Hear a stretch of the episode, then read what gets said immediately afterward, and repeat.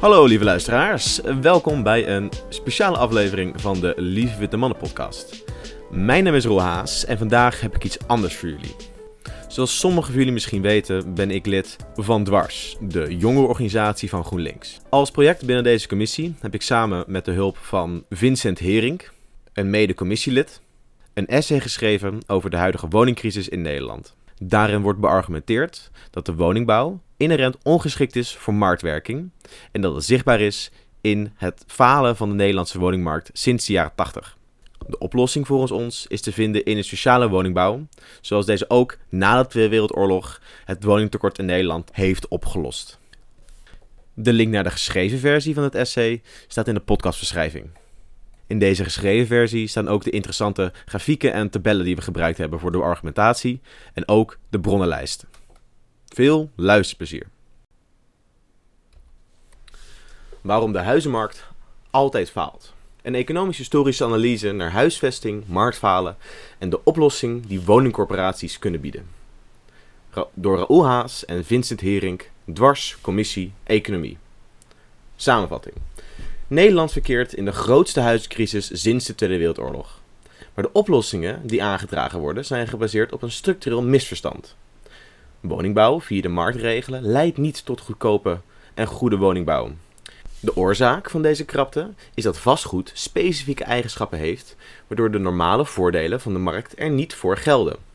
In een goede markt reageren aanbieders en vragers op de prijs. Een hogere prijs leidt tot meer aanbod en minder vraag. In de huizenmarkt daarentegen is dit effect niet zichtbaar. De schaarste van grond, eigendomsrecht en de natuurlijke noodzaak tot huisvesting leidt tot een lage mate van zogenaamde prijselasticiteit op de woningmarkt. Dit zorgt ervoor dat huizen en grondbezitters zich een soort monopolistische positie kunnen aanmeten. Zodoende kan deze eigenaar onproductief geld aan te verdienen. De aanwezigheid van non-productieve winsten trekt investeringen aan waarin investeerders willen rentenieren van een non-productieve en bijna zekere winst, zogenaamd rentseeking, zoals de Nederlandse huizenmarkt.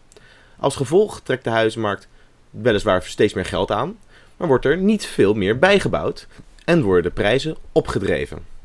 Historisch gezien is in Nederland het woningsprobleem nooit door de vrije markt opgelost. De betaalbare Nederlandse huisvesting van de naoorlogse periode was daarentegen alleen maar mogelijk door middel van de grootschalige sociale woningbouw tijdens de wederopbouw, waarin de overheid een actieve rol had. Dit leidde tot de grote voorraad van goedkope sociale huurwoningen. Er was zelfs sprake van overschot op de huizenmarkt. Maar sinds de woningbouw in de jaren 80 geliberaliseerd is, zijn de prijzen massaal gestegen en is sociale woningbouw verkocht, gesloopt en gestigmatiseerd. Het extra aanbod, waar de vrije woningmarkt daarentegen voor zou moeten zorgen, is uitgebleven. Het behandelen van huisvesting als een huizenmarkt heeft grote schadelijke gevolgen voor vrijwel iedereen behalve particuliere aanbieders van huisvesting. Hoewel huisvesting een recht is, ervaren Nederlanders onnodig veel stress en kosten. Armoede en ongelijkheid worden hierdoor in de hand gespeeld.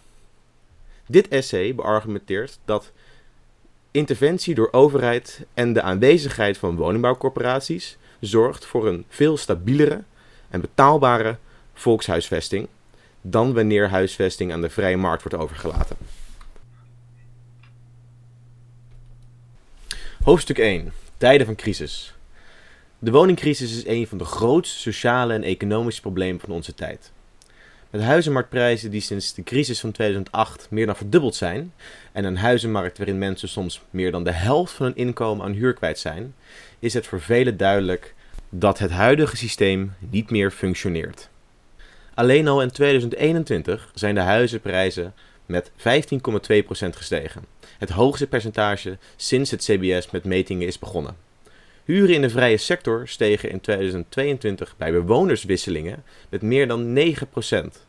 Als gevolg hiervan worden er grote winsten gemaakt door speculanten, projectontwikkelaars, grondbezitters, gemeenten en huisjesmelkers over de ruggen van huurders en kopers heen. De discussie rond het onderwerp heeft veel verschillende verklaringen van de huidige malaise opgeleverd. Veel verklaringen, waaronder Cody's Hogenbachs boek Uitgewoond, benoemen de rol van buitenlandse investeerders, de lage rentestanden, het tekort aan gebouwde huizen of het tekort aan bouwruimte. Veel van deze verklaringen zijn correct, maar er mist een meer alomvattende economische analyse over het functioneren van de huizenmarkt. Structurele oplossingen vergen een brede economisch-historische analyse die ons handvaten geeft om in discussie te kunnen gaan met de voorstanders van het huidige falende systeem.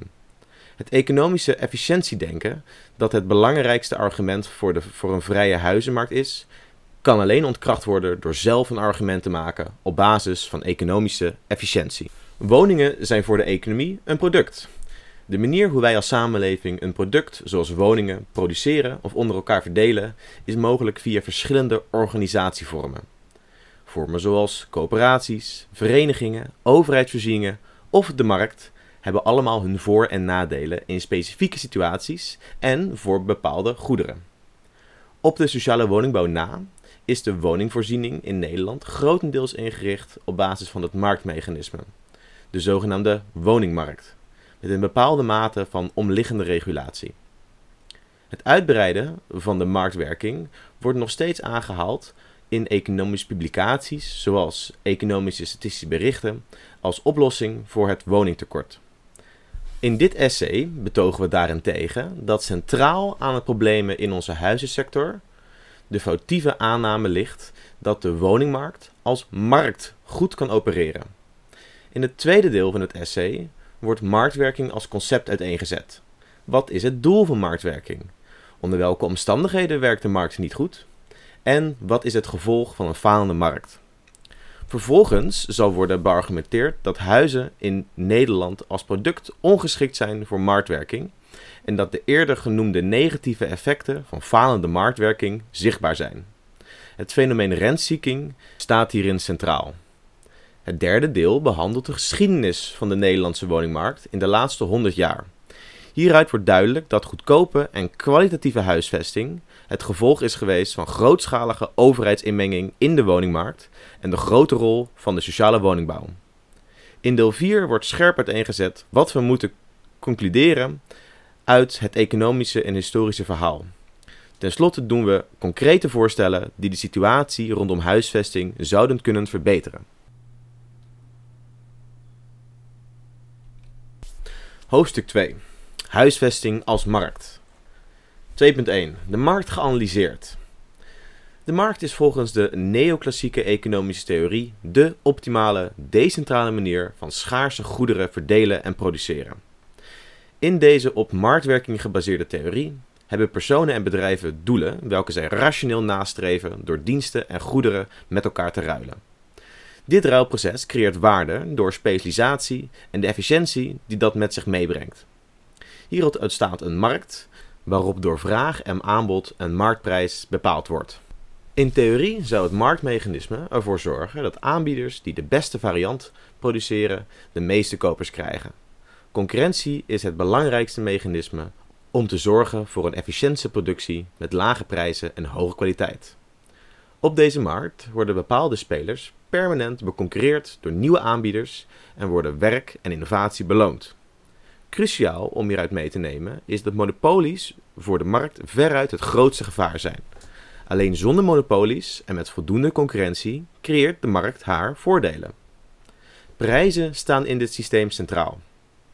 Zij vertellen ons immers hoe schaars een product is. Als het product heel duur is, dan is het product heel zeldzaam of erg nuttig. De overheid moet hier volgens neoclassieke economen de prijs vooral niet beïnvloeden. Als de staat deze prijs door bijvoorbeeld een maximale huurprijs verandert, zal dit zorgen voor een onjuiste prijs. In dit theoretisch systeem is elke vorm van overheidsinmenging nadelig. Dit haalt namelijk de natuurlijke balans van de markt onderuit, waardoor mensen niet meer goed aan de prijs kunnen zien hoe zeldzaam of waardevol een product is. Een klassiek rechtsargument is dat ook dat huurcontrole zorgt voor te lage huizenprijzen, waardoor het voor investeerders niet interessant is om nieuwe huizen te bouwen. Naast productie zorgt de markt ook voor de meest efficiënte allocatie. Wie een product het meest nuttig kan gebruiken, heeft er het meeste geld voor over. Zo kunnen goederen verhandeld worden zonder dat iemand van bovenaf met beperkte informatie moet bepalen hoeveel er geproduceerd moet worden en wie wat krijgt. Het is deze decentrale eigenschap van de markt die volgens voorstanders de markt geschikter maakt dan het verdelen van goederen door een overheid, waarin te weinig concurrentie zou leiden tot slechte diensten, te hoge prijzen of juist overproductie. In theorie zou een markt zulke efficiëntieproblemen niet hebben. Het belangrijkste positieve effect van de markt in dit model is dat marktprijzen informatie met zich meedragen over schaarste en waarde. Naarmate de vraag groeit, zal de prijs stijgen. Het gevolg hiervan is meer mogelijke winst voor ondernemers om producten bij te produceren, waarna door concurrentie van al deze nieuwe aanbieders de prijs weer zakt. Het snel reageren van marktspelers op prijzen zou ervoor moeten zorgen dat de prijzen nooit te hoog zijn en het aanbod zich aanpast aan de behoeftes van de markt. Des te meer producenten en consumenten reageren op veranderende prijzen, des te hoger de prijselasticiteit. Consumenten profiteren doordat er op hun behoeftes ingespeeld zou worden. Het concept prijselasticiteit is op te delen in een vraag- en aanbodelasticiteit. Wanneer prijzen stijgen, daalt de vraag, vraagelasticiteit. Eveneens neemt bij stijgende prijzen het aanbod toe, aanbodelasticiteit, waardoor de prijzen weer dalen. Uiteindelijk zou dit moeten leiden tot een natuurlijk marktequilibrium, waarbij vraag en aanbod balanceren en de marktprijs gegenereerd wordt. Bij een perfecte markt bestaat een zeer hoge prijselasticiteit, waardoor het evenwicht snel bereikt zou moeten worden. Een voorbeeld van een goed functionerende markt is de markt voor appels. Het is een relatief simpel te produceren goed met veel concurrentie, zodat bij een hoge prijs er snel nieuwe aanbieders eh, komen. Ook kiezen consumenten makkelijk voor een alternatieve fruitsoort, als de appelprijs te hoog is. Zo representeren prijzen de schaarste en economische waarde van producten. De prijs zal immers in een goed functionerende markt door niks anders bepaald worden. Vaak wordt vergeten dat volgens de micro-economische theorie in een perfecte markt door concurrentie zeer beperkte winsten gemaakt worden. De marges zijn in een perfecte markt slechts hoog genoeg om de kosten te dekken. Alle overige winsten worden weggeconcurreerd. Markten functioneren dus volgens een theoretisch ideaal. Als er niet voldaan wordt aan bepaalde voorwaarden, zullen marktfalen optreden. In die situaties kan dit het gevolg zijn van eigenschappen die een product niet geschikt maken voor succesvolle marktwerking. 2.2. Wat als er niet aan de theoretische voorwaarden wordt voldaan? De potentiële voorwaarden die de markt biedt lijken in sommige situaties niet op te gaan. Een van de belangrijke pilaren van marktwerking is het prijsmechanisme en een verwachting dat veranderende prijzen en wensen tot een verandering van het gedrag van marktparticipanten zal leiden. Een stijging in de vraag zou moeten leiden tot een stijging in aanbod, of op zijn minst een stijging in aanbod van alternatieve producten. Echter, als het niet makkelijk is meer bij te produceren en er een sterk gebrek is aan alternatieven, dan kunnen prijzen stijgen tot ver boven hun natuurlijk equilibriumniveau. De prij-aanbodelasticiteit is dan zeer beperkt. Waar competitie normaal gesproken een drukkend effect heeft op prijzen, is dat bij veel schaarste nog maar weinig het geval. In deze situatie is er sprake van marktfalen. De markt slaagt er niet in om de prijzen en marges laag te houden, omdat er simpelweg geen prijselasticiteit is. Indien er meer winst gemaakt wordt dan de kosten van het productieproces, is er, zijn er sprake van surpluswinsten. Prijzen representeren niet langer de puur de economische kosten, maar wijzen op de aanwezigheid van marktfalen door te weinig concurrentie. De consument betaalt in dat geval veel meer voor een product dan bij een perfecte markt het geval zou zijn. Er is waarschijnlijk sprake van monopolieposities voor aanbieders die daardoor grootschalige overwinsten in het Engels economic rents, kunnen nastreven. Producenten hoeven niet innovatief te zijn, maar zullen geneigd zijn hun monopoliepositie te gebruiken door de markt uit te buiten. De econome Marianne Mutsukato noemt het gedrag niet meer ondernemen, maar zogenaamd onproductief rentzieken en karakteriseert dit als destructief gedrag. Matsukato bekritiseert in haar boek The Value of Everything hoe bijna alle economische prijzen niet in relatie staan tot hun maatschappelijke waarde. Zij stelt dat winsten bestaan uit verdiende winsten en rents. Hierdoor concludeert zij dat veel wensen niet gerechtvaardigd en productief zijn voor waardecreatie. Rentseeking is precies het soort gedrag dat sterk werd bekritiseerd door aanhangers van de klassieke economische theorie. Het was Adam Smith, de grondlegger van de moderne markttheorie, die in zijn 1782 werk Wealth of Nations al benoemde dat As soon as the land of any country has all become private property, the landlords, like all other men, love to reap where they never sowed, and demand a rent even for the natural products of the earth. In de tijd van Adam Smith waren immers passieve grootgrondbezitters een blok aan het been van de economie, waarin grootgrondbezitters, zonder iets zelf toe te voegen, de productieve delen van de economie uitknepen. Alhoewel rentseeking oorspronkelijk refereerde naar huur op grondbezit, betreft het nu een breder nastreven van overwinsten zonder productief te investeren. Het doel is niet nieuwe welvaart creëren door innovatie, werk of toegenomen productie, door een monopoliepositie te verwerven op een schaars goed.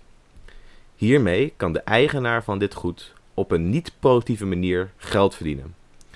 Wat er dus eigenlijk gebeurt, is dat aanbieders hun marktpositie gebruiken om geld af te romen van consumenten. Er is geen sprake van ondernemerschap, maar slechts van parasitair economisch gedrag. Het nastreven van een passief inkomen zonder ondernemersrisico bestaat niet in een perfecte markt en gaat ten koste van andere spelers op de markt. Het is een blok aan het been van de productieve elementen van de samenleving en neemt inkomen weg dat nuttiger aan andere goederen en diensten besteed had kunnen worden. 2.3. De Nederlandse huizenmarkt faalt. Een inelastische markt. In contrast met het ideaalbeeld van marktwerking is de Nederlandse huizenmarkt een voorbeeld van een niet werkende ofwel falende markt. Dit is het gevolg van een tekort aan prijselasticiteit, dat weer gedeeltelijk het gevolg is van de monopolieposities van grond- en huisbezitters. Allereerst is er weinig vraag- en aanbodelasticiteit op de huizenmarkt. De aanbodelasticiteit is de mate waarin aanbod reageert op hogere prijzen door het bij te produceren. Zoals eerder besproken is prijselasticiteit een belangrijk onderdeel van een goed functionerende markt. Nederland staat echter onderaan in de lijst van OESO-landen qua prijselasticiteit op de woningmarkt. Volgens het CBS was in Nederland de prijselasticiteit in de periode 1995 tot 2007, een tijd van zeer sterk groeiende huizenprijzen, gelijk aan nul. Dat betekende dat er geen enkele verhouding was tussen de stijgende woningprijzen en het woningaanbod. De prijs van huizen bleef stijgen zonder dat er door de stijgende prijzen evenredig bijgebouwd wordt. Dit is het gevolg van het feit dat de hoeveelheid grond inherent gelimiteerd en schaars is. Nederland is vrijwel volledig ingericht en volgepland. Het herontwikkelen van grond en woningen is eveneens niet makkelijk. Huizen moeten voldoen aan strenge eisen, bijvoorbeeld qua uiterlijk en afmeting. Tevens is het niet zomaar mogelijk om in woonwijken eensgezinswoningen te slopen en om appartementen te gaan bouwen.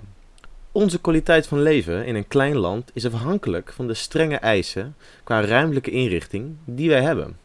Het duurt dan ook al snel 10 jaar voordat nieuwe vraag voor een woning leidt tot een opgeleverde woning. Een nieuwe woning zou waarde toevoegen aan de samenleving, maar dit is geen interessante investering vanwege het gerechtvaardigd moeilijke en langdurige proces van bijbouwen. Zoals Hans de Geus in zijn boek Hoe ik tegen wil en dank huisjesmelker werd, kiezen investeerders daardoor er liever voor om de bestaande woningvoorraad op te kopen. Ze maken winst zonder iets te produceren of risico te lopen. We kunnen ook kijken naar de vraagelasticiteit. Bij veel vraagelasticiteit zal bij stijgende prijzen voor producten de vraag afnemen, aangezien mensen bijvoorbeeld naar alternatieven zoeken. Het probleem is dat de vraagelasticiteit op de woningmarkt zeer gelimiteerd is, omdat mensen nou eenmaal een huis nodig hebben als basisbehoefte. Mensen gaan eventueel kleiner of op een andere locatie wonen als gevolg van hogere prijzen, maar inmiddels zijn zelfs de kleinste appartementjes onbetaalbaar aan het worden. Nog kleiner wonen zou betekenen dat de wettelijke minimumeisen met betrekking tot woningbouw worden overschreden. De markt zit tegen een ondergrens aan. In het verleden bestonden deze regels niet. Dit resulteerde in vreselijke omstandigheden met de 19e eeuwse kelderwoningen, waar we later in het essay op terugkomen, als voorbeeld dienen. Bovendien is verhuizen naar een andere plek als gevolg van te hoge prijzen makkelijker gezegd dan gedaan. Iemands werk, familie en sociale kringen kan je niet zomaar afbreken. De extra kosten die lang reizen of sociale isolatie oplevert, worden niet meegenomen als je alleen kijkt naar de huizenprijzen. Vraagelasticiteit op de huizenmarkt is kortom zeer beperkt, waardoor huizen als product ongeschikt zijn om via de vrije markt te verhandelen. 2.4 Grond- en huisbezitters als lokale monopolisten. Naar de belangrijkste reden van deze lage aanbodelasticiteit werd al gehind hierboven. Grond is schaars en de eigenaar heeft een lokaal en permanent monopolie op de grond en hoe deze is ingericht. Anders dan goederen die slijten of vergaan, is grond geen transient goed. Dit betekent dat het permanent bezit is en dus nooit automatisch vervangen moet worden. Goederen zoals bananen en auto's vergaan in de loop van tijd, zodat er altijd een nieuwe markt bestaat als mensen hun product vervangen. Een bezitter van grond kan volgens Nederlandse wetgeving niet verplicht tegen een redelijk bedrag uitverkocht worden. Daardoor is het ook zeer prijzig om bestaande grondgebruikers uit te kopen. Voor een grondbezitter komt er veel bij kijken om grond op een ongepland moment te verkopen, want de verhuizing van een bedrijf of simpelweg een gezin doe je niet zomaar. Bovendien kan de grond persoonlijke waarde hebben, bijvoorbeeld door het zogenaamde endowment effect, die vaak groter is dan de economische waarde van de grond. Vanwege de bovenstaande redenen zal het aanbod voor grond om huizen op te bouwen dus niet zomaar toenemen wanneer er meer vraag is. De partijen die wel grond en huizen bezitten, kunnen gebruik maken van het gebrek aan aanbodelasticiteit. De hoge vraag stuwt prijs omhoog en het is hierdoor zeer interessant om als investeerder grond op te kopen en vast te houden. In Nederland zijn er de zogenaamde stalled sites, waar niets woningbouw in de weg lijkt te staan, maar waardoor de stijgende grondprijzen grondbezitters en speculanten grond opkopen en wachten met verkopen voor de hoogste prijs mogelijk. Zo kan er geen bouwproject beginnen. Met speculatie wordt bedoeld dat er enkel sprake is van het opkopen van een product met als doel om het te verkopen als de prijs toegenomen is. En dus niet met als doel iets productiefs te gaan doen met de grond. Om winst te behalen kunnen grondbezitters veel beter aan rentseeking doen, waardoor er weinig nieuwe huizen worden gebouwd, laat staan betaalbare. Hans de Geus in Economische Statistische Berichten nummer 117 concludeert dat hogere huren geen enkele prikkel geven om te bouwen. Stijgende huizenprijzen zijn bovendien in het voordeel van vastgoedeigenaren, waardoor er nog minder stimulans is om bij te bouwen. Anders dan wat de micro-economische theorie suggereert, streven private investeerders volgens onderzoek van Deloitte uit 2014 gemiddeld ongeveer 5% reëel rendement per jaar naar. Indien toepasselijk voor de Nederlandse vastgoedmarkt, zou dit betekenen dat de initiële investeringen in een woning na 20 jaar terugbetaald moeten zijn. Wat met de stijgende grondprijzen voor een hoger rendement en dus hogere grondprijzen zorgt. Maar dit voorbeeld geeft wel aan hoe als gevolg van deze korte investeringshorizon de prijzen en huurbedragen of heel hoog moeten zijn, of er geheel niet in woningbouw geïnvesteerd wordt. De huizenprijs kan dus niet voldaan aan de aannames en eisen van een perfecte markt door de lage prijselasticiteit die mede door monopolisten in stand wordt gehouden. Dit is niet uniek aan Nederland, maar wij hebben hier relatief meer last van door de grote mate van wetgeving, ruimtelijke ordening invult en de schaarste van grond. 2.5. Een alternatief voor de vrije markt. Zoals hierboven uiteengezet, heeft de huizenmarkt niet de kenmerken van een goed functionerende markt. Hierdoor ontstaan marktfalen met een onwenselijke situatie als gevolg. Gelukkig kent Nederland ook een andere organisatievorm voor woningbouw en verhuur: de woningcorporatie. Woningcorporaties, ook wel sociale woningbouwcorporaties, woningbouwverenigingen, etc., behoren tot een diverse groep organisaties, vernootschappen, stichtingen en verenigingen, die allemaal gebonden zijn aan dezelfde wettelijk vastgelegde eis. Ze dienen huisvesting te verzorgen zonder winstoogmerk. In 2022 valt 28,6% van de Nederlandse woningen onder het beheer woningcorporaties en zij vormen de sociale bodem van de betaalbare Nederlandse huisvesting. Het verbod op het maken van winst is een groot voordeel van corporaties. Daarnaast bestaat er bij corporaties ook een langere investeringshorizon, wat betekent dat zij kosten over een langere tijd uitspreiden en dat dus tot een lagere maandhuur leidt. Waarop de vrije woningmarkt er een perverse prikkel is bij ondernemers om zo snel mogelijk zoveel mogelijk geld uit huurders te onttrekken, bestaat deze prikkel niet bij de woningcorporaties.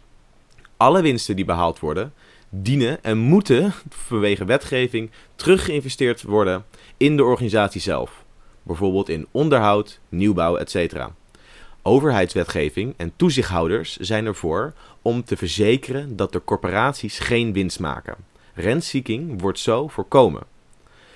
Dit leidt in de praktijk tot huisvesting die, zonder subsidie, beduidend voordeliger en van betere kwaliteit is dan huisvesting die door marktspelers gerealiseerd wordt. Verder heeft de overheid bij wet veel meer invloed op het gedrag van woningbouwcorporaties. Waar de huisjesmelker grotendeels vrij wordt gelaten om zelf de prijs te bepalen, dienen corporaties 80% van hun woningen te verhuren onder het puntensysteem, wat een maximale huurprijs bepaalt aan de hand van de eigenschappen van de woning.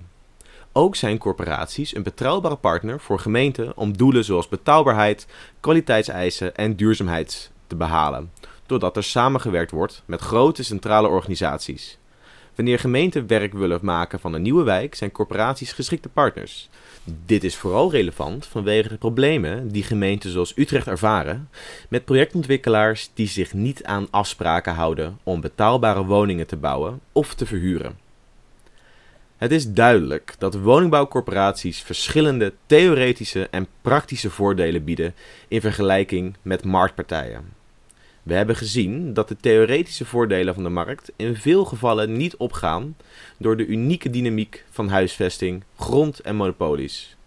Om de rol van woningcorporaties in Nederland beter te begrijpen en te vertellen hoe en waarom Nederland de transformatie naar een woningmarkt heeft proberen te maken, zullen we in het volgende hoofdstuk een historische analyse doen met betrekking tot huisvesting in Nederland. De actieve rol van de overheid en woningbouwcorporaties is cruciaal geweest voor het toegankelijk maken. Hoofdstuk 3. Een korte geschiedenis van de opkomst en ondergang van volkshuisvesting in Nederland. Zoals in de introductie werd benadrukt, is wonen in de laatste 30 jaar duurder geworden. Betaalde de gemiddelde huurder in 1990 nog 28,3% van het inkomen aan netto huurlasten. In 2021 liep het op tot 36,3% met 41,8% voor particuliere huurders. Kopers daarentegen zagen in dezelfde periode hun gemiddelde netto woonlasten slechts stijgen van 20,5 naar 23,4%. Een deel van de verklaring zit hem in het feit dat huisvesting steeds meer is beschouwd als een woningmarkt, waarvoor ze dus niet geschikt is. Dat is echter niet altijd het geval geweest.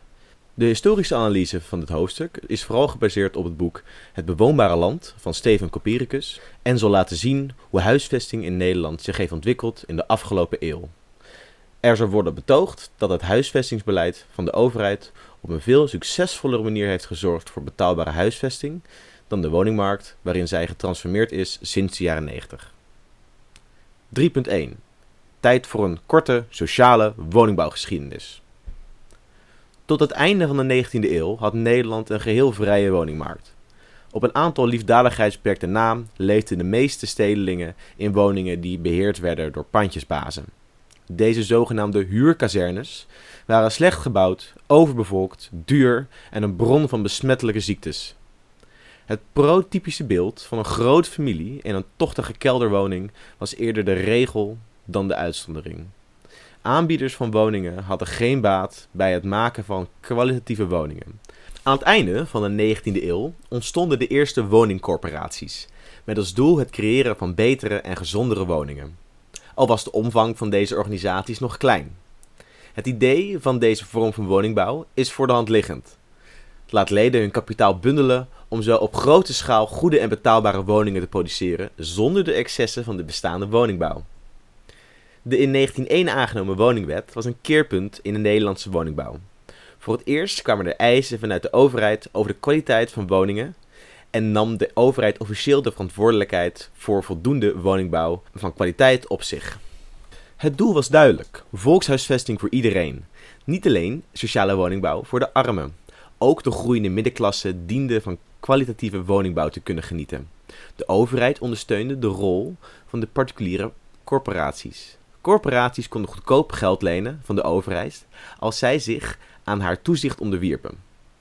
Ook werd vastgelegd dat een woningcorporatie geen winst mocht uitkeren aan eventuele eigenaren of aandeelhouders, maar dit moest terug investeren in het eigen vastgoed. Hierdoor werd er in de, deze woningen geïnvesteerd voor de lange termijn, in plaats van dat het huurgeld slechts afgeroomd werd door investeerders. Deze goedkope staatsleningen maakten het mogelijk voor corporaties om woningbouw zonder winstoogmerk te realiseren. Corporaties konden zo meer investeren en lagere huur aanbieden. Investeringen hoefden niet snel te worden terugverdiend. Er ontstonden grootschalige en professionele semi-publieke woningbouwcorporaties die intensief met de overheid samenwerkten en elkaar aanvulden. Zodoende verrezen de bekende arbeiderspaleizen van de jaren 20 en 30. Dit waren geheel nieuwe stadswijken die nu vaak een van de meest populaire in hun respectievelijke steden zijn. De woningen van woningbouwcorporaties waren nog wel vooral bedoeld voor bepaalde zuilen en hun eigen leden en hun rol in, in het totale woningaanbod was gelimiteerd. De crisis van de jaren 30 en het dreigende nazisme leidden tot plannen voor meer huurcontrole. En een actievere overheid die armoede en radicalisme tegengepeerd te gaan. Deze plannen zouden de basis leggen voor het beleid na de Tweede Wereldoorlog. De vernietiging door de Tweede Wereldoorlog en de lessen van de grote crisis in de jaren 30 brachten het inzicht dat de overheid centraal moest staan in de huizenmarkt om het enorme huistekort duurzaam op te lossen. Na de oorlog hadden meer dan 300.000 gezinnen geen eigen woning. In 1945 kwam het recht op een woning in de grondwet te staan. Om het woningrecht fysiek mogelijk te maken, werd in 1950 de wederopbouwwet geïntroduceerd, waarin het bouwplan en grondonteigening mogelijk werden. Het bouwplan gaf de overheid de mogelijkheid om materialen en grondstoffen te prioriseren voor de cruciale woningbouw. Grondoneigening maakte het mogelijk om grond voor huizenbouw te onteigenen en ruil voor een eerlijke schaalloosstelling in plaats van het te kopen op de markt. Soortgelijke gemeentelijk grondbeleid bleef in bepaalde vorm tot 1992 van kracht. Hierdoor werd speculatie en prijsopdrijvend gedrag vermeden, iets waar huidige bouwprojecten grote moeilijkheden mee hebben. De woningbouwcorporaties stonden samen met gemeenten centraal in deze plannen van de overheid om honderdduizenden woningen te produceren. De overheid financierde de sociale bouwexplosie en gaf vorm aan de woningen en aan hoe zij verdeeld werden. Tussen 1945 en 1960 was bijna de helft van de woningen die gebouwd werden sociaal, waarvan de helft, een kwart op het totaal dus, door corporaties was gebouwd. Tussen 1970 en 1985 was zelfs 70% van de woningbouw of, of sociaal of gesubsidieerd, de zogenaamde premiewoningen. De goedkope staatsleningen en de voorrang op grondaankoop, die na 1969 mogelijk was, bij nieuwe bouwprojecten, maakten woningbouwcorporaties de grootste bouwers van Nederland.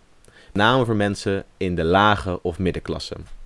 Deze verwezenlijking van huisvesting was specifiek gericht op het huisvesten van bijna alle sociale groepen. Dus niet alleen maar de kwetsbaren in de samenleving. In andere woorden, volkshuisvesting. Dit werd tot 1988 bijgevallen door het systeem van premiewoningen. In dit programma werden woningen met subsidie verkocht aan bewoners, indien zij het pand vijf jaar lang niet verkochten. Dit leidde tot tijdelijk goedkopere woningen. Dit enorme aanbod van goede en goedkope woningen op de markt leidde in de jaren 80 tot een overschot aan woningen. Het totale woningtekort was voor het eerst in de geschiedenis ogenschijnlijk opgelost. Huizenprijzen daalden en huizenbezit leek, plot, leek plotseling voor iedereen voorhanden. Maar de wind begon te draaien. De huizencrisis leek nou eenmaal grotendeels opgelost te zijn. Nu er een relatief overschot aan basale woningen was, begon de nadruk meer te gaan liggen op bewoners als woonconsumenten. Huisvesting moest diverser en meer aan de wensen van bewoners voldoen.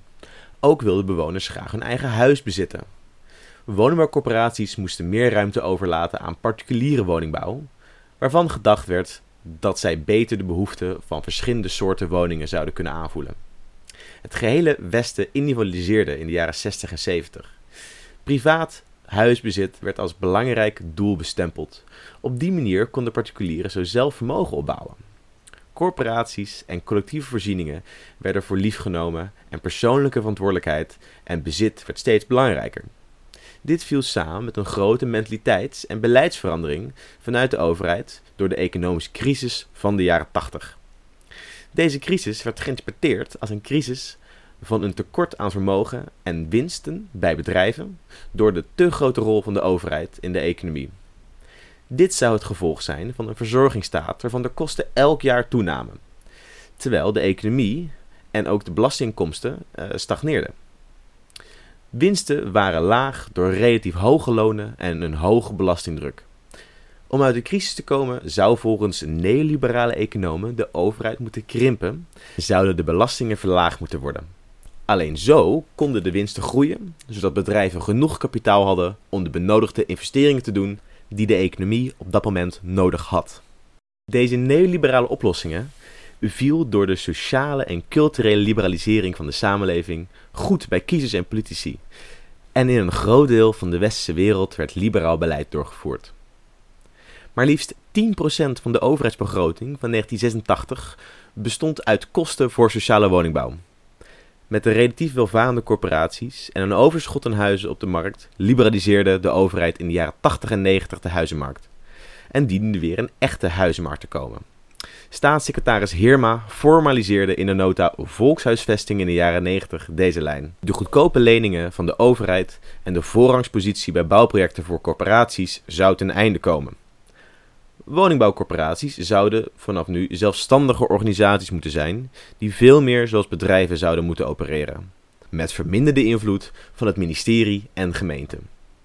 Voor nieuwbouw konden zij geen geld van de overheid meer krijgen. Dit moesten zij via de markt zien te financieren.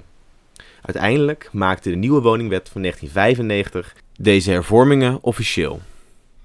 3.2 Neoliberalere woningbouw.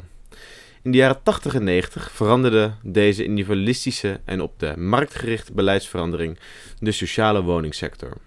De nog lage huizenprijzen uit de jaren 80 leidden tot een situatie waarin bijna iedereen huizenbezitter kon worden, ook de lagere middenklasse.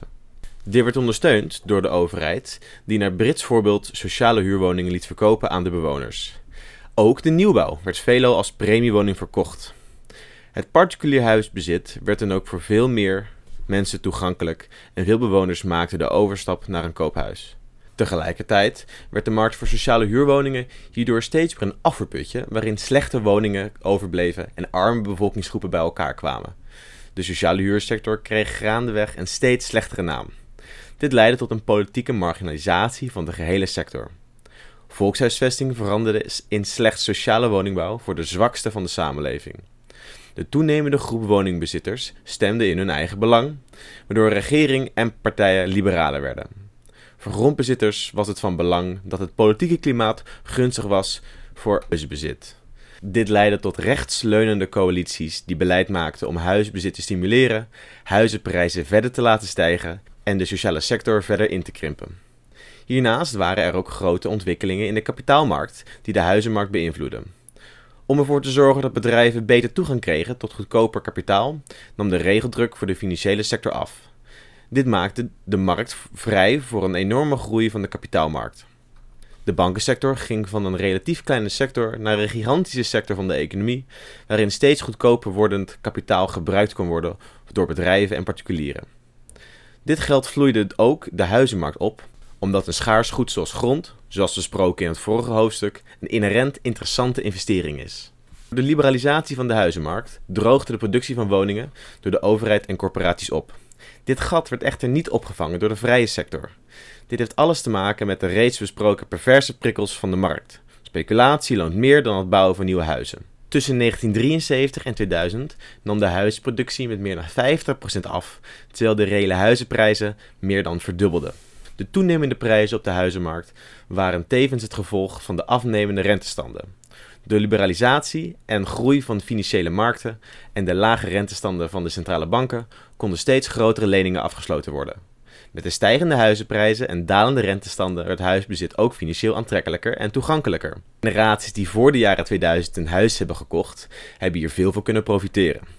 Huizenprijzen stegen grotendeels constant vanaf de jaren 40, met een schok in de jaren 80, en steeds meer mensen konden kapitaal opbouwen en investeren via huisbezit. Net zoals in 2022 het geval is, werden huizen als een veilige en populaire investering beschouwd. Voor veel huishoudens is het huisbezit het belangrijkste vermogen dat ze hebben, vaak betaald met een even hoge of zelfs hogere hypotheekschuld. Op macroniveau leidde dit ertoe dat de hypotheekschulden van Nederlanders toenamen, waardoor het totaal aan hypotheekschuld in 2005 even groot was als het totale Nederlandse bruto binnenlands product, BBP. Deze gigantische hoeveelheid schulden was gebouwd op de aanname dat huizenprijzen ofwel stabiel waren of zouden blijven groeien. De kredietcrisis in 2008 maakte gehakt van de aannames over de veiligheid van investeren in vastgoed. Het goedkope kapitaal bleek de huizenmarkt tot een bubbel te hebben gedreven. Kapitaal was uitgeleend aan mensen die de ondertussen gestegen huizenprijzen en dus hypotheeklasten, ook door stagnerende lonen, niet meer konden betalen.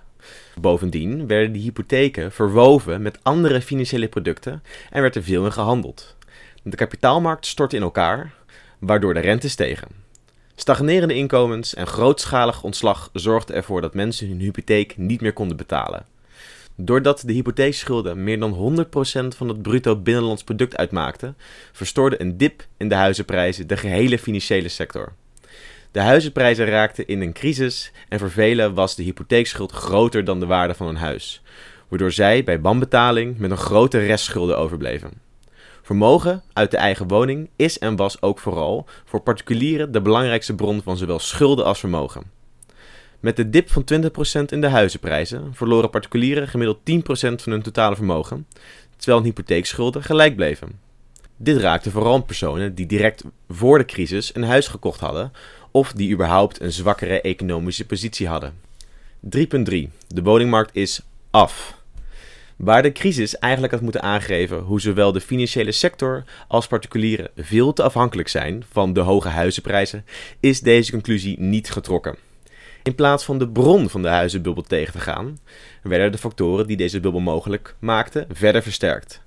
De Europese Centrale Bank hield ten behoeve van Zuid-Europese landen, de banken en de huizenmarkt de rentes laag en verruimde het kapitaalaanbod. Echter werd dit en wordt dit geld vaak niet gebruikt voor nuttige investeringen, maar stroomt het de huizenmarkt op. Als gevolg werden de gedaalde huizenprijzen tegengegaan met opnieuw een injectie van goedkoop kapitaal en dus indirect een stimulans van de huizenprijzen. De Nederlandse overheid duwde onder druk van hun nu grotendeels huizenbezittende achterban de huizenprijzen verder op. Dit bracht ook een oplossing voor mensen wiens hypotheek onder water stond. Want na een aantal jaar werd een hypotheek lager dan de waarde van een huis. Cody Hogenbach beschrijft in zijn boek Uitgewoond hoe de Nederlandse staat na 2008 de huizenmarkt verder liberaliseerde en beleid ontwikkelde om buitenlandse investeerders naar de huizenmarkt te lokken. In 2010 werd het ministerie van Volkshuisvesting opgeheven. In een artikel van de Volkskrant in 2012 stelt politicoloog Jouke de Vries dat de keuze om het ministerie op te heffen gemotiveerd was door de behoefte van kabinet Rutte 1 om van een roestig sociaal-democratisch bolwerk af te komen die projectontwikkelaars maar tegen zou zitten werken. En de liberalisatie ging door. Zo voerde in 2015 de minister, nu zonder portefeuille, voor Wonen en Rijksdienst Stef Blok de mogelijkheid voor tijdelijke huurcontracten van twee jaar in, waardoor verhuurders elke twee jaar hun huur konden verhogen, werd het puntiesysteem praktisch afgescheft en werd de campagne Invest in Dutch Housing opgezet om buitenlandse investeerders op de woningmarkt aan te trekken. Andere programma's, zoals de in 2017 ingevoerde Jubelton, waarin ouders 100.000 euro belastingvrij aan hun kinderen mochten schenken, en het verruimen van de leennormen in 2021 en 2022 stuwden de huizenprijzen verder op. Het is dan ook niet verwonderlijk dat het percentage sociale huurwoningen in de totale woningvoorraad in de afgelopen 10 jaar afgenomen is van 37 naar 34 procent, terwijl de vrije huursector juist toenam van 4 naar 8 procent. De gemiddelde wachttijd voor een sociale huurwoning is anno 2022 7 jaar. En op veel plekken wacht je zeker ruim 10 jaar. Het liberaliseren van de verhuurmarkt en het opheffen van het gecontrolerende en coördinerende ministerie van Volkshuisvesting, VROM, heeft geleid tot de nog steeds stijgende huurprijzen in de vrije huursector. Tegelijkertijd is de sociale woningbouw verder aan banden gelegd. De liberalisatie van de sector in de jaren 90 leidde tot corruptie en schandalen binnen de woningbouwcorporaties. Als sanctie voor deze excessen werden alleen op corporaties de verhuurderheffing ingevoerd. Als gevolg hebben woningbouwcorporaties inherent hogere kosten dan vrije sectorverhuurders. De balans schoof zowel economisch als cultureel naar het ondersteunen van vrije sectorverhuur en huurders. Door de invoering van de inkomensgrens werd volkshuisvesting op kostprijs niet meer een recht voor iedereen. Als reactie op een krappe sociale woningsector en stijgende huren werden scheefhuurders, mensen met een zogenaamd te hoog inkomen voor de sociale huursector, aangepakt, zonder de oorzaken van onvoldoende betaalbare woningen aan te pakken. 3.4. De stand van de Nederlandse huizenmarkt in 2022. Aan de hand van deze historische reconstructie laten we zien dat huisvesting is getransformeerd van goed functionerende, staatsgeleide sociale woningbouw naar een falende, geliberaliseerde woningmarkt. Zo is duidelijk geworden hoe de woningcrisis van vandaag de dag zich heeft kunnen manifesteren. De woningmarkt heeft niet kunnen zorgen voor goede en betaalbare huisvesting, wat aansluit op de in deel 1 beschreven theoretische problemen die komen kijken als je huizen gaat behandelen als marktproducten. Nederland is langzamerhand een land geworden van huisbezitters en huisjesmelkers, waar je als buitenstaander tot vrije sector huren bent verdoemd. Dit heeft geresulteerd in gigantische wachtrijen voor de sociale huur, die langzamerhand alleen maar bedoeld is voor de allerarmsten, en enorme huurstijgingen in de vrije sector. Het is de middenklasse waarvan de jongeren de hoogste woonlasten sinds generaties hebben, zonder de mogelijkheid om te kunnen huren bij organisaties die geen winstoogmerk hebben. Een visie voor een alternatief is nodig. Een visie die volgens ons te vinden is in onze traditie van volkshuisvesting. Hoofdstuk 4. Ideaal in theorie en drama in de praktijk. De huizenmarkt heeft gefaald en we hebben corporaties nodig. Zoals uitgebreid is beschreven, is er sprake van een woningcrisis anno 2022. Huizenprijzen en huurprijzen zijn disproportioneel gestegen. Winsten van verhuurders zijn hoger dan ooit. Veel mensen kunnen niet aan een betaalbaar huis komen en tegelijkertijd wordt er nauwelijks bijgebouwd. Deze crisissituatie staat in scherp contrast met de huisvesting eind jaren 80, toen er voor iedereen wel een betaalbaar huis leek te zijn. In dit essay hebben we aan de hand van een economisch-historische analyse geprobeerd duidelijkheid te scheppen over hoe het zover heeft kunnen komen. Ten eerste voldoet een huis als product simpelweg niet aan de voorwaarden van een goed functionerende markt. Het behandelen van huisvesting als huizenmarkt levert dus problemen op. Een belangrijk onderdeel hiervan is dat er een gebrek is aan prijselasticiteit, zowel aan de vraag als aan de aanbodzijde. Aan de vraagzijde is er weinig prijselasticiteit omdat mensen huizen gewoon nodig hebben en dat een hogere prijs amper tot minder vraag leidt. Je kunt immers niet gemakkelijk overstappen naar een alternatief product dat wel betaalbaar is of helemaal geen huisvesting meer nodig hebben. Aan de aanbodzijde is er ook weinig elasticiteit, omdat grond zeer schaars is en het bovendien voor private investeerders niet interessant is om huis te bouwen. Aan bouwen zit veel risico en tijd verbonden, waardoor investeerders veel liever speculeren op het al bestaande huisaanbod, het zogenaamde rentseeking. Prijzen schieten op die manier de lucht in en zijn veel hoger dan de daadwerkelijke kosten voor het bouwen van een huis en de waarde van een huis voor de economie. Al het geld dat boven deze grens wordt bijbetaald, gaat eigenlijk naar iets niet productiefs. Het uitbuiten van de huurder en het leegtrekken van inkomens en economisch productieve individuen. Maar deze neiging tot marktfalen was al rond 1900 bekend. Vandaar hebben onze voorouders de huizenmarkt waarin wij zijn opgegroeid ook niet via de markt ingericht. Naoorlogse huisvesting werd namelijk vooral gerealiseerd door woningcorporaties zonder winstoogmerk en dus niet door de markt. Door de massale organisatie en lange investeringshorizon werden betaalbare, kwalitatieve huurwoningen gerealiseerd. Om deze redenen hadden corporaties niets te maken met de problemen die bestonden in de markt, zoals monopolie en rentseeking. De naoorlogse sociale huisvesting was ook bedoeld voor de middenklasse en verschilt daarin van de huidige sociale huurwoningen die echt gericht zijn op de laagste inkomens. Vanaf de jaren 80 werd een neoliberale koers ingezet, waarop voorop werd gesteld dat de overheid inefficiënt was en het aan de markt was om huizen te leveren. Veel sociale huurwoningen werden verkocht, waardoor ze op de markt verschenen. Veel mensen konden door dit tijdelijke grote aanbod op de markt nu goedkoop een woning kopen. Sindsdien hebben huisbezitters de prijs van een huis omhoog zien gaan. Nieuwbouw en de voorraad van verkoopbare sociale woningen droogden zo goed als op. Woningcorporaties werden commerciëler en sociale huur werd gedegradeerd naar een klein aanbod voor de allerarmsten met forse wachttijden. De inherente ongeschiktheid van huisvesting als een markt werd steeds beter zichtbaar. De markt is er niet in geslaagd om huisvesting op een betaalbare manier te realiseren. Helaas bleken deze problemen voor de Nederlandse overheid niet in de weg te staan van een transformatie naar een constante stimulans van de huizenmarkt. De lessen uit de economische theorie in historische context zijn duidelijk. Voor het realiseren van betaalbare huisvesting zijn niet-commerciële woningbouwcorporaties, gesteund door de overheid, veel geschikter dan de markt. De sector moet langere investeringshorizonnen aanhouden, zodat bouwkosten over een langere termijn uitgespreid worden en maandlasten laag blijven. Een ruim aanbod van woningen tegen kostprijs duwt de marktprijs van woningen op de vrije sector bovendien ook omlaag. Hierdoor zou de wens van de jaren 80, namelijk dat huizen meer moesten voldoen aan de wensen van de mensen, ook beter tot stand komen, omdat de markt gedwongen wordt om te concurreren met volkshuisvesting. Iedereen zou moeten kunnen kiezen voor sociale huur, zoals dat 50 jaar geleden ook het geval was. Op deze manier stoppen we de oneerlijke uitbuiting door sommige partijen op de huizenmarkt en kunnen we een essentieel goed voor iedereen beschikbaar en betaalbaar maken. Hieronder hebben we een aantal concrete voorstellen opgeschreven die voortvloeien uit de analyse en conclusies van het essay.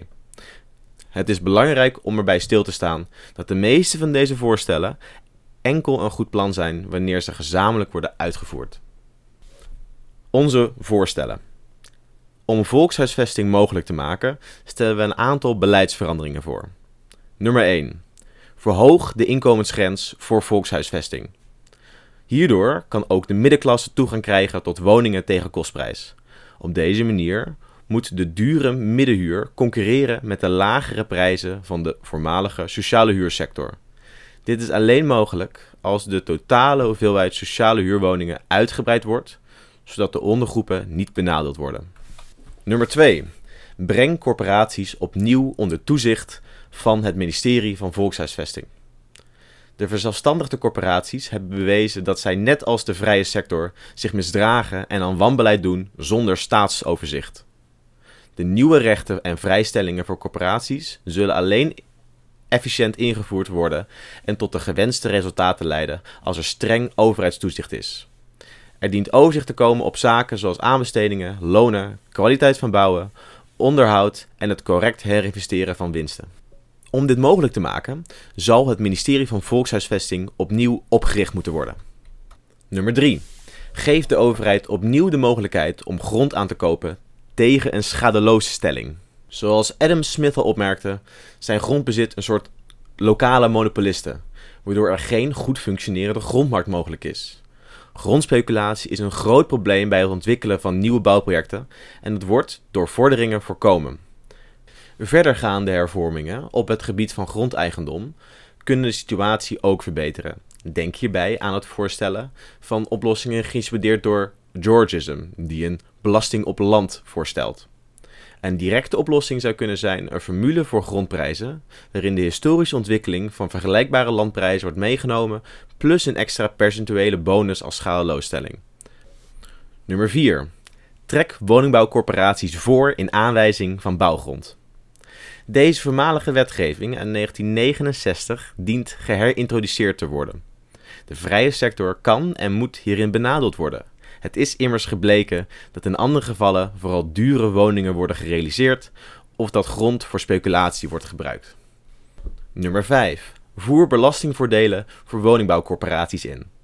Waar op dit moment de vrije sector minder belasting betaalt dan corporaties, dient dit omgekeerd te zijn.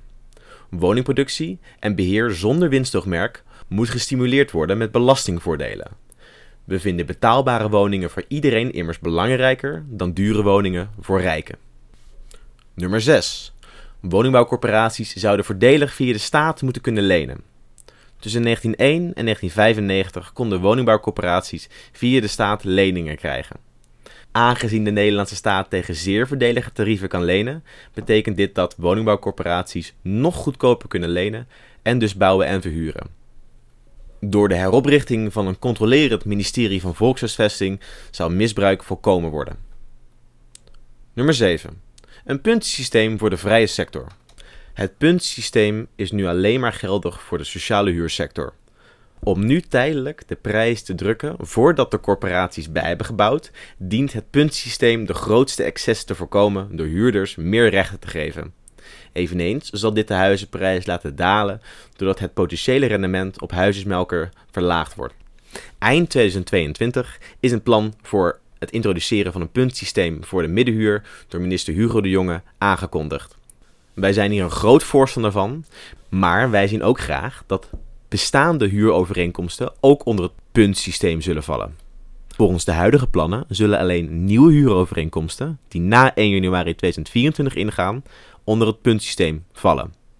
Maar bestaande huurovereenkomsten zouden volgens ons ook heronderhandeld moeten kunnen worden door middel van het puntsysteem. Nummer 8.